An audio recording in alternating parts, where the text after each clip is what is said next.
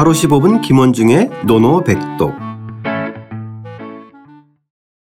하루 15분 김원중의 노노백독 제11선진편 3장 안회에 대한 공자의 성례 시작하겠습니다. 원문과 구경문 소리내어 따라 읽겠습니다. 자왈 자왈 회야 비조화자야.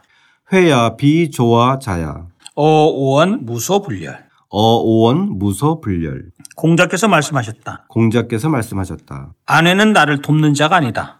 아내는 나를 돕는 자가 아니다. 내가 한 말에 대해 기뻐하지 않는 바가 없구나. 내가 한 말에 대해 기뻐하지 않는 바가 없구나.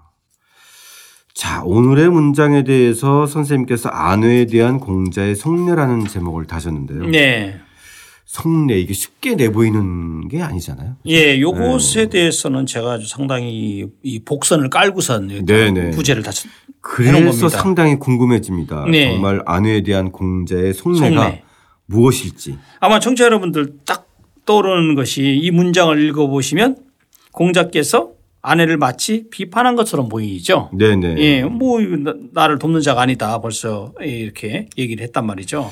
자, 첫 문장부터 한번 예. 살펴보겠습니다. 볼까요? 자왈, 회야, 안회는 회야 이 야자는 어기에 멈추나 되는 거죠. 네네. 비 아니다. 무엇을 조? 이 조자는 도울 조자입니다. 네. 나를 도와주는 자가 아니다. 글자 그대로 뭐 괜찮죠. 네네. 예. 근데 이 조자가 뭐냐면 도울 조자. 우리 지난번에 한번 배운 것이 그 3장에서도 우리가 한번 나왔던 건데 그 8일편에서 그 나를 그 일으키는 자는 기여자 상야라는 말이 나오잖아요. 나를 일으키는 일으켜주는 자는 상야구나. 그와 더불어 시를 말할 수 있겠구나라고 하는 그 대목이 나와요. 아, 그렇죠. 예, 나오는데 예, 예. 거기서 나오는 이 기의 개념입니다. 기의 개념. 나를 일깨워주는 일깨워주는 거. 그 다음에 네. 이것을 더할 저기 이익할 때 익자 있죠. 이익 익자 이걸로 저기 부- 이제 풀기도 하죠. 나를 나에게 도움이 되는 자가 아니다. 나를 일으키는 자가 아니다. 즉 나에게 학문을 진전시켜 줄 수 있는 자가 아니다. 즉 그는 우리가 이제 교학상장이라는 말 있잖아요. 네, 네. 스승은 가르쳐 주고 제자는 또 배우면서 서로 간에 이제 질문하고 답변하고 또 질문하고 답변하면서 스승과 제자가 같이 성장하는 것을 교학 성장하는데 아내는 바로 나를 도와주는 자가 아니다 라고 하면서 바로 뒤에 이제 답변이 나와요. 네네. 어 오원 내 말에 대하여 직역을 한다면 어짜. 무소불열 이 열자는 기쁠 열자입니다. 기뻐하지 않는 바가 없다. 이 질문을 한다는 얘기예요, 안 한다는 얘기예요. 안 한다는 안 한다는 얘기죠. 스승님의 말씀을 그대로. 그렇죠. 아, 그냥 그렇죠. 그대로 듣는 거죠. 아. 그럼 이게 칭찬인가요? 비난인가요? 처음에는 비난인 것 같지만 예. 또 다른 관점에서 보면은 이런 저 제자가 다 있으면은 문제지만 예. 이런 제자가 하나 있으면 스승의 입장에선 또 어, 상당히 또 만족할 만한 제자잖아요.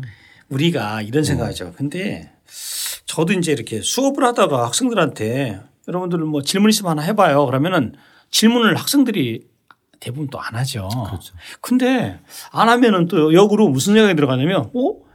도대체 내가 가르친 것이 뭐, 뭐 완벽하다는 거야. 착각을 할 수도 있고 또 하나는 뭐야. 내가 이렇게 열심히 가르쳤는데 질문이 없네? 잘못 가르친 건가 이런 생각이 들어가죠. 그렇죠. 공자께서도 이걸 딱 보면서 내가 말을 하면은 뭔가 좀 어떤 반응을 보이고 하다 못해 하루 종일 그 강의를 했으면 뭔가 좀 질문거리가 나와 가지고 이것저것 물어봐야 되는데 질문하고 기뻐하지 않는 바가 없어요. 그래서 이것에 대해서 주자는 뭐라고 했냐면 성인지연 즉 성인의 말씀에 대해서 무건심통 말 없이 심통 마음으로 통하여서 무소의문 의문 나는 바가 없다는 거죠. 아, 이거 얼마 좋습니까? 무건심통. 그 단순히 공자가 말 얘기만 하면 예. 아 선생님 말이 맞습니다라고 이런 태도가 아니라 예. 그것의 깊은 의미까지를 헤아려서 그렇죠. 그것을 자기 학문으로 또 승화시켜서 그것을 실천하는 예. 그렇죠. 어떻게 보면은 음, 대단히 좀 수준 있는 제자 그렇죠. 그죠? 어, 예. 이- 이런 의미를 또 담은 것 같아요. 그래서 여기서는 우리가 이제 그 이심전심이라는 말 아시잖아요. 네네. 아내랑 공자의 사이는 이심전심이에요. 그처럼 마음에서 마음으로 마음을 전하는 그러니까 말을 하지 않아도 서로 전하는 그런 관계가 되- 된다고 볼 수 있죠. 근데 분명히 요 글자는 공자께서 아내에 대해서 유감 표명을 분명히 한 거예요. 음, 첫 그런데 문장. 그렇죠. 첫 문장. 그런데 내면은 속으로는 깊은 그래서 이거를 주석가들이 뭐라 하냐면 유감인 건 분명하다. 그러나 깊을 심자 기쁠 이자 깊이 기뻐한 것이다. 아. 예, 이것이 바로 공주의 속내가 아니냐. 그러니까 사실 기본적인 거는 어, 여기서 에, 이 비조화자라고 하는 것은 에, 유감이죠. 유감이죠. 예. 왜냐면은 스승에 대해서 질문도 하고 또 다른 시각을 또 제시하고 토론도 하고 논쟁하면서 이게 크는 건데 그렇죠. 이런 과정들이 없기 때문에 나를 일깨워 주는 자는 아니다. 예, 그렇죠. 예, 예. 일단 이 앞에 문장은 일정하게 좀, 음, 그 유감 유감 표명을 표명. 한 거네. 그렇죠. 예, 예, 예. 뒤에 문장으로 가면 이제, 에, 뭔가 좀 다른 정서가 그렇죠. 좀 깔려 있는 예, 거. 다른 정서가 있긴 한데 뒤에 문장도 사실은 가만히 뜯어보면 네. 어, 이게 칭찬이야, 유감 표명이야 라고 좀 오해의 소지가 아, 있는. 예, 뭐, 예. 뭐 예를 들어 우리 열심히 강의했는데 뭐 웃기만 해 그러면 도대체 아, 이게 뭐 하는 거야 아니면 네. 뭐야 이렇게 의문을 표시할 수 있는 거. 그래서 저는 이제 그래서 속내라고 이제 표현을 한 겁니다 네. 이게. 전 이 대목을 보면서 정말 궁금해한 점이 하나가 그렇다면 아내는 예. 과연 정말 추종자였을까요? 아니면은 이, 이, 그 스승하고의 관계에 있어서 정말 에, 이 적극적인 뭔가의 그런 그 질문이나 토론하지 않았어도 그렇죠. 정말 일정한 수준에 있는 제자였는지. 어이, 그렇죠. 네, 그게 하나 궁금하고 예, 예. 중국의 학자들도 그러하지만 우리나라의 퇴계나 다산 같은 사람도 이 아내와 이 공자와의 관계에 대해서 어떤 생각과 어떤 해석을 갖고 있는지 이것도 되게 궁금해요. 청취자 여러분들도 아마 좀 궁금할 것 같아요. 왜냐하면 아내와 공자의 관계는 대단히 좀 에, 논어에서 보면 각별하잖아요. 아 각별하죠. 네. 정말 각별하죠. 근데 요 대목을 보면 실제로 보면 특히 요 지금 이 아내에 대한 공자의 성례 요, 요 문장을 보면 아, 좀 답답했을 것도 같은. 그렇죠. 그죠? 근데 우리 지난번에도 만화에 대해서 뭐 여러 번 나왔었지만 그 공자께서 말씀을 강의를 하고 나서 아내의 그 혼자 있는 모습을 살펴보니까 정말로 그걸 다 실천했다. 아, 예. 예, 그래서 정말 그는 어기지 않는 거죠. 불위여우 어기지 않는 것이 어리석은 것 같았지만 성기사니까 그 사사롭게 있는 모습을 살피니까 그는 결코 어리석지 않았다. 그러니까 여기서도 늘 뭐 기뻐하지 않는 바 도대체 이 하는 거야 안 하는 거야 하지만 공자가 봐- 늘 봤을 때 아내는 늘 뒤에 가서 공자의 그 가르침을 말없이 실천하고 항상 공자가 봤을 때 가장 이상적인 제자의 모습이 아니었을까. 아, 예. 그건 뭐 예. 분명한 것 같아요. 그런 것 같아요. 네. 예. 서른 살의 나이 차이가 났어도 그런 인품이나 인덕이나 네. 인한 그 모습을 봤을 때는 공자 역시도 어, 칭찬할 그렇죠. 수밖에 없는. 그렇죠. 예. 자 오늘의 문장은 그런 점에서 굉장히 독특한 그런 정서를 또 담고 있네요. 그죠? 예. 예. 그렇죠. 예. 그런 점에서 다사는 또 이 문장을 어떻게 봤는지도 궁금해져요.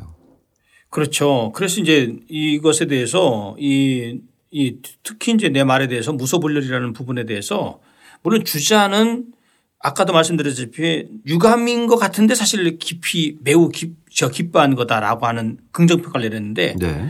공항국 같은 학자는 아니다.